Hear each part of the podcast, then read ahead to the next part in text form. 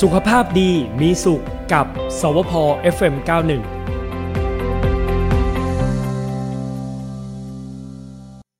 เอาละค่ะในช่วงนี้นะคะ เราก็จะคุยกับคุณหมอกันนะคะเอ่อเกี่ยวกับเรื่องของโรคเบาหวานค่ะ จะมีสัญญาณอะไรเตือนบ้างนะคะ วันนี้เราพูดคุยกันกับแพทย์หญิงพรทิพย์ธีรวิทย์ค่ะ คุณหมอเป็นอายุรแพทย์โรคต่อมไร้ท่อ และเมตาบอลิซึมจากโรงพยาบาลจุฬาภรณ์นะฮะอ่ะตอนนี้คุณหมออยู่ในสายกับเราเรียบร้อยแล้วนะคะ สวัสดีคุณหมอค่ะ ค่ะสวัสดีค่ะ คุณหมอขาเอ่อเกี่ยวกับเรื่องของโรคเบาหวานเนี่ย ปกติแล้วเนี่ยคนเราเนี่ยเอ่อถ้าไปตรวจค่าน้ำตาลเนี่ย ต้องเท่าไหร่คะในค่าปกติ ก็ในคนไข้ที่ปกติในในคนที่ปกตินะคะ ค่ะ น้ำตาลในเลือดเนี่ยจะต้องไม่เกิน 100 มิลลิกรัมเปอร์เดซิลิตรค่ะ ค่ะ ถ้าเกิดน้ำตาลในเลือดเนี่ยตั้งแต่ 100 ขึ้นไปจนถึง 125 มิลลิกรัมเปอร์เดซิลิตรนะคะ ก็จะเรียกว่าเป็นกลุ่มเสี่ยงเบาหวานค่ะ แต่ว่าถ้าเกิดน้ำตาลในเลือดนะคะ 126 มิลลิกรัมต่อเดซิลิตรขึ้นไปเนี่ย ก็จะเข้าเข้าเกณฑ์เบาหวานแล้วค่ะ นอกจากนี้นะ ค่ะ การตรวจค่าน้ำตาลที่เรียกว่าน้ำตาลสะสมหรือ A1C นะคะ ซึ่งถ้าเกิดน้ำตาลสะสมในเลือดนะคะ เกิน 6.5%ขึ้นไปนี่ค่ะ ก็จะเข้าเกณฑ์เบาหวานค่ะ หรือถ้าเกิดว่าเรามีอาการผิดปกติค่ะ เช่นว่าเออปัสสาวะบ่อยหิวน้ำบ่อย ค่ะ น้ำหนักลดไม่ทราบสาเหตุแล้วไปตรวจเลือด พบว่าน้ำตาลในเลือดนะคะ โดยที่ยังไม่ได้อดอาหารใด ๆนะคะ ถ้ามากกว่า 200 มิลลิกรัมต่อเดซิลิตรค่ะ ก็จะเข้าเกณฑ์เบาหวานเหมือนกันค่ะ อืมค่ะ แล้วถ้าสมมติเราไปตรวจเนี่ยอ่าค่าค่าเลือดเนี่ยเราอยู่ในช่วงหนึ่งร้อยถึงหนึ่งร้อยี่สิบห้านั่นแปลว่าเราเสี่ยง แต่ถ้าค่าตัวนี้เนี่ย ใช่ เราแค่เสี่ยง แต่ถ้าเกิดว่าเป็นน้ำตาลสะสมเนี่ย มันสูงนะมันเป็นไปได้ไหมคะหรือว่าทั้งคู่นะมันจะต้องเป็นไปด้วยกัน จะเป็นไปด้วยกัน อ๋อ ค่ะ ก็คือปกติเวลาเราตรวจเบาหวานเราจะมีการตรวจน้ำตาลหลายแบบ ค่ะ แบบแรกก็คือเป็นน้ำตาลหลังจากอดอาหารข้ามคืนค่ะ ค่ะ ตัวนี้เราก็จะมาเจาะเลือดตอนเช้าวันรุ่งขึ้นค่ะ ค่ะ ก็ถ้าเกิดว่าเกินค่าที่กล่าวมาก็จะอยู่ในกลุ่มเสี่ยงหรือว่ากลุ่มเป็นเบาหวานค่ะ อืม ส่วนน้ำตาลหรือ A1C เนี่ยสามารถตรวจไหนก็ได้ ไม่ต้องอดอาหารก็ได้ค่ะ อื เป็นคน ม ปกติเนี่ยก็จะไม่เกิน 5.7เปอร์เซ็นค่ะ ค่ะ ถ้าเกิดอยู่ระหว่างเกิน 5.7 ถึง 6.4 เนี่ยก็จะไปด้วยกันกับค่าน้ำตาลหลังจากที่อดอาหารนะคะ อ๋อก ลุ่มนี้ก็ ค่ะ จะเป็นกลุ่มเสี่ยงเบาหวานใช่ค่ะ อืม แต่ถ้าเกิดเกิน 6.4 ขึ้นไปเนี่ยก็จะเข้าเกณฑ์เบาหวานค่ะ อืมอย่างบางคนเนี่ยคือแบบว่ารุ่งเช้าจะไปเจาะเลือดตรวจร่างกายตรวจเบาหวานใช่ไหมคะ อุ้ยไขมัน ค่ะ ไม่กินน้ำตรงน้ำตาลไม่กินนะคะ ฉันแบบกินคลีนมาสักสองวันเนี่ย พอไปตรวจเสร็จแต่ยค่าน้ำตาลมันลง แต่เอาจริง ๆ เนี่ย ค่าน้ำตาลสะสมมันก็บอกเราได้ใช่ไหมคะ คือปิดคุณหมอไม่ได้เลย ค่ะถูกต้องค่ะ ค่ะ ใช่ค่ะ อืมแล้วถ้าสมมติว่าเราไม่ได้มีการเจาะเลือดตรวจเบาหวานเนี่ย อาการเนี่ยนอกจากที่คุณหมอบอกว่าฉี่บ่อยอะไรเงี้ยมันจะมีอาการอะไรที่เตือนเราอีกไหมคะ ก็ที่จริงแล้วนะคะ อาการของโรคเบาหวาน หรือภาวะน้ำตาลในเลือดสูงค่ะ ก็อาจจะมีอาการปัสสาวะบ่อยกระหายน้ำหรือ ม อว่า มีน้ำหนักลดโดยไม่ทราบสาเหตุนะคะ ค่ะ แต่ก็มีคนไข้เบาหวานส่วนหนึ่งเลยค่ะ ที่ไม่ทราบเพราะว่าไม่มีอาการค่ะ คนที่มีความเสี่ยงนะคะ ก็อาจจะต้องไปตรวจเลือดดูนะคะ เช่นว่า คนที่มีน้ำหนักเกินนะคะ มีภาวะอ้วนนะคะ ค่ะ มีอายุที่มากกว่า 35 ปีขึ้นไป หรือว่ามีโรคประจำตัวบางอย่าง เช่น เป็นความดันโลหิตสูง มีไขมันในเลือดผิดปกติ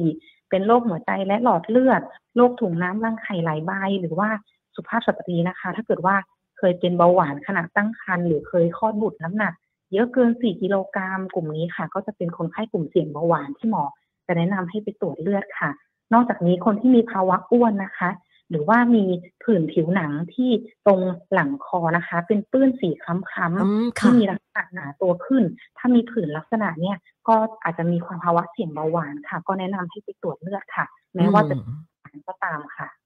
แต่คนที่มีอาการเหล่านี้ไม่ว่าจะหิวน้ำบ่อย หรือว่าหิวบ่อยหรือยังไงก็แล้ว แต่หรือจะมีผื่นจะมีปื้นเนี่ย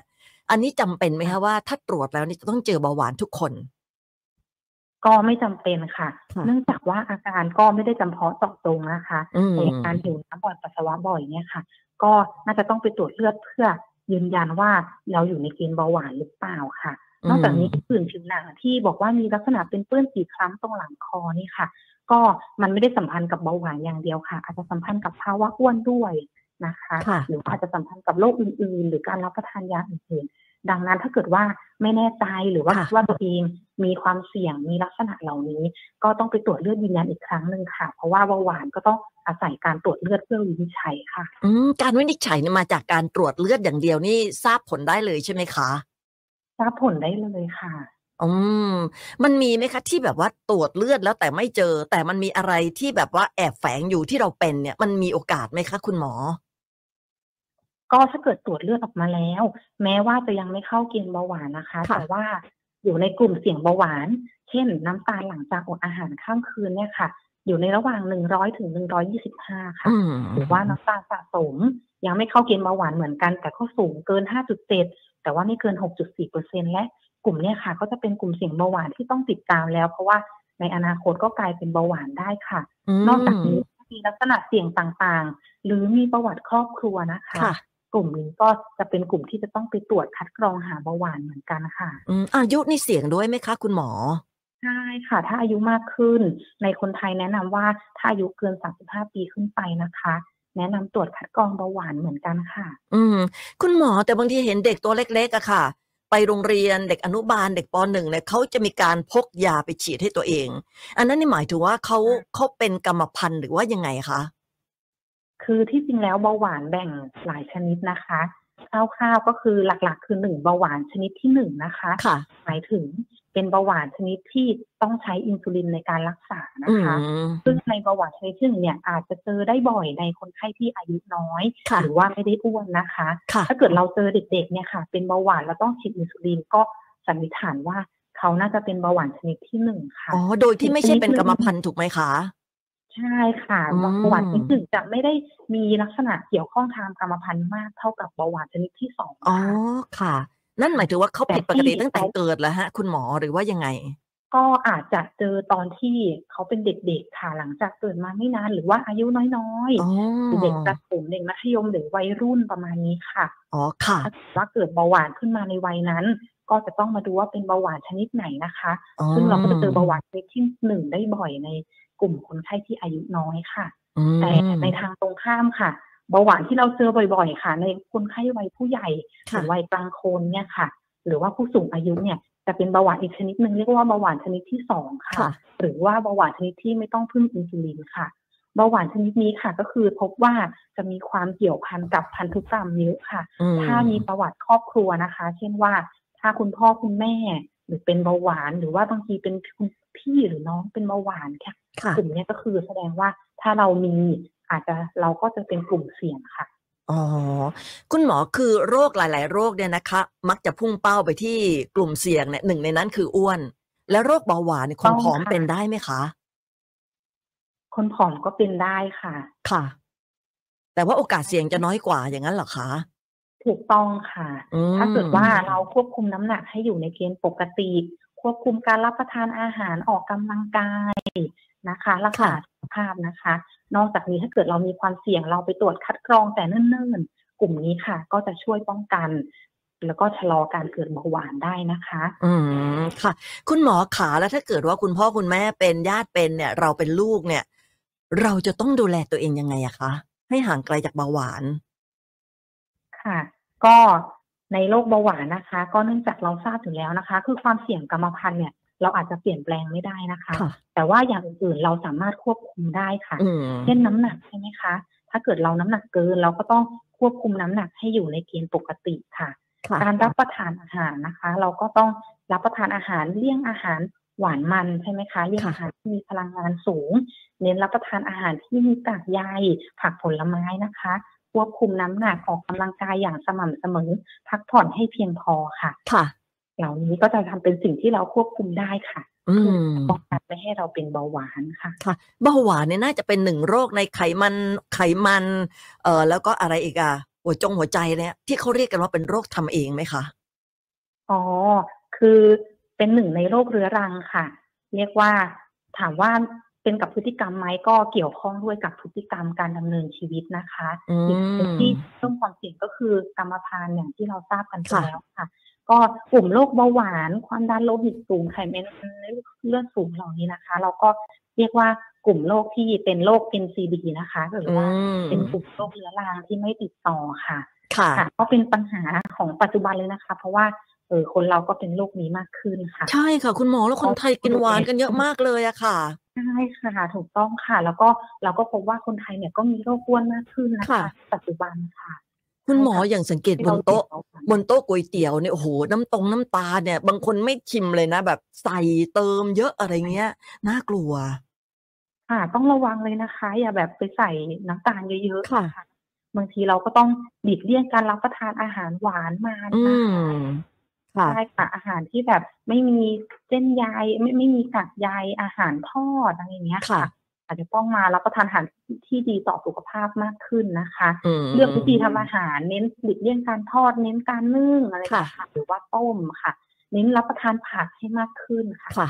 เออน้ำตาลก็ลดให้น้อยลงอะไรอย่างนี้นะคะ คุณหมอ ใช่ แล้วถ้าเกิด ค่ะ ว่า ของ เป็นโรคเบาประทานโทษค่ะ ถ้าเป็นโรคเบาหวานเนี่ยมันจะมีภาวะแทรกซ้อนอะไรบ้างคะ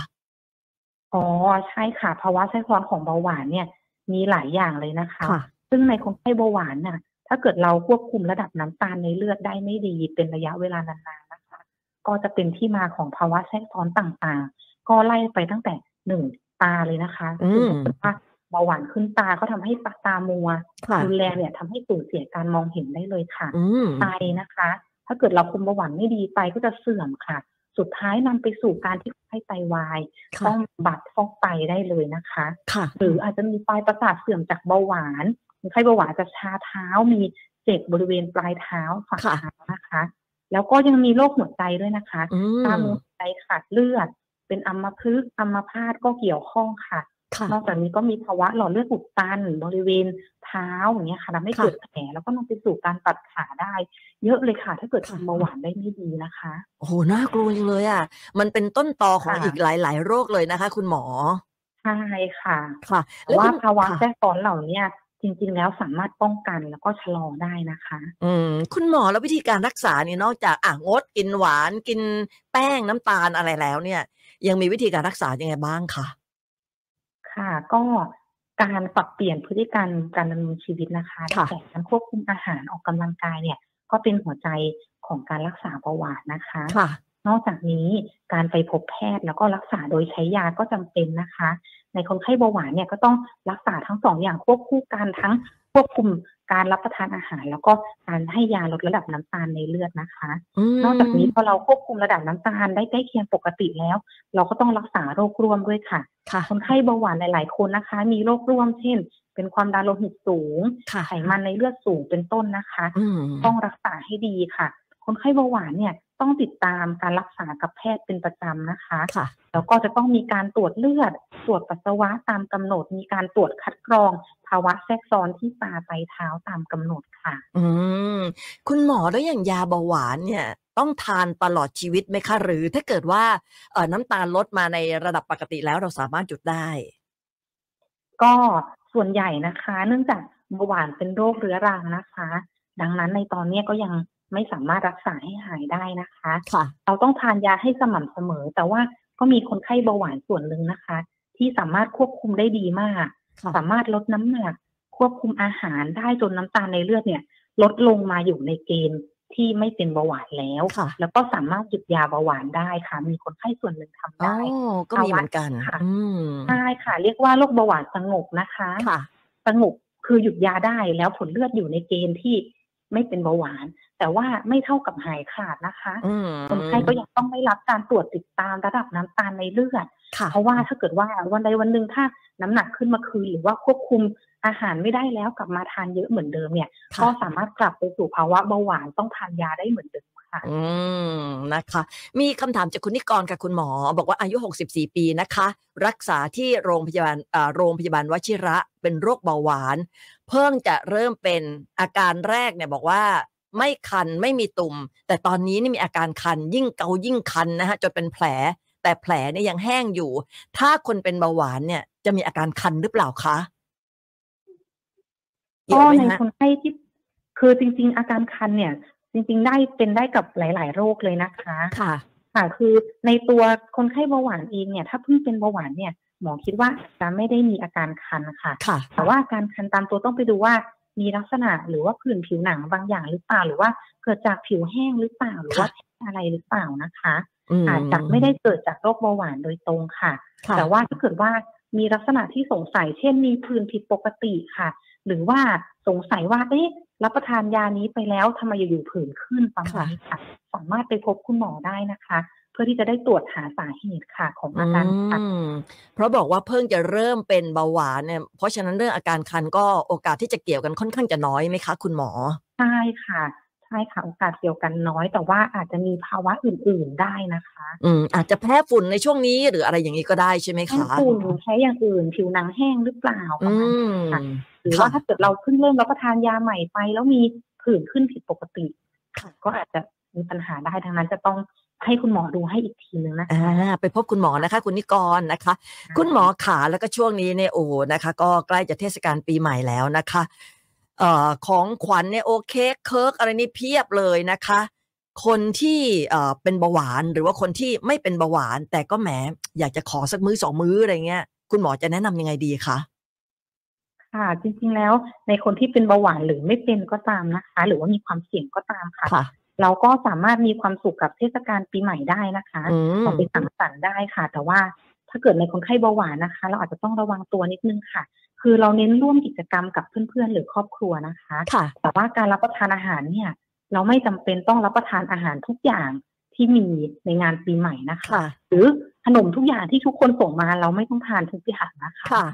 เราสามารถเลือกได้ค่ะ เลือกรับประทานสิ่งที่เหมาะสมกับโรคประจำตัวของเราค่ะ อืม ถ้าเราเป็นเบาหวานนะคะ เราก็หลีกเลี่ยงพวกขนมหรืออาหารที่มีน้ำตาลสูงนะคะ เช่น ค่ะ ขนมเค้กเบเกอรี่ไอศครีมขนมหวานขนมไทยนะคะ หรือว่าเครื่องดื่มนะคะ เราก็เน้นดื่มน้ำเปล่านะคะหลีกเลี่ยงการดื่มน้ำอัดลมหรือว่าแอลกอฮอล์นะคะ ค่ะ นอกจากนี้ถ้าปีใหม่เราทานเยอะนะคะ ก็อย่าลืมหาเวลาออกกำลังกายกันด้วยค่ะ อืมที่คุณหมอพูดมานี่ยากหมดเลยนะคะ เค้กกองแบบก้อนโตๆมาวางอยู่ตรงหน้าอะไรอย่างเงี้ย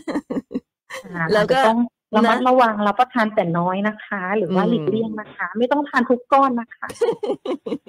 นะคะอาจหรือว่าช่วงนี้ใครที่แบบว่าจะให้ของของขวัญใครในช่วงปีใหม่เนี่ย ถ้าเกิดว่าเฮ้ยเขาน้ำหนักตัวเยอะ หรือว่าเขาเสี่ยงเบาหวานเนี่ยก็ให้เป็นผลไม้เออน่าจะดีเนาะคุณหมอเนาะ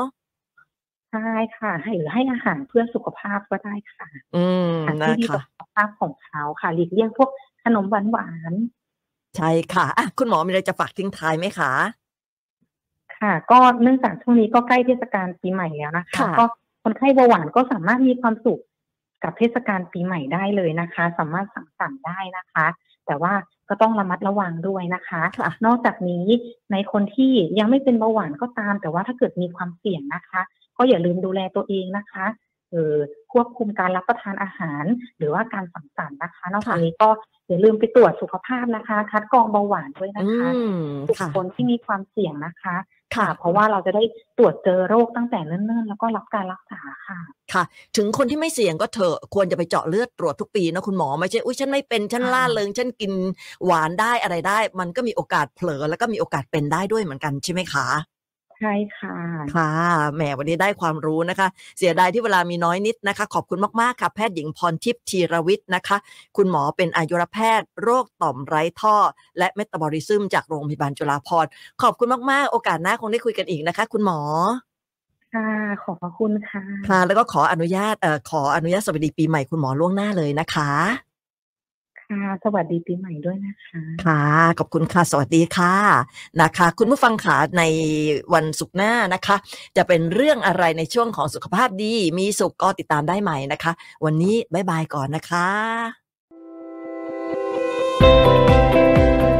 สุขภาพดีมีสุขกับสวพ FM91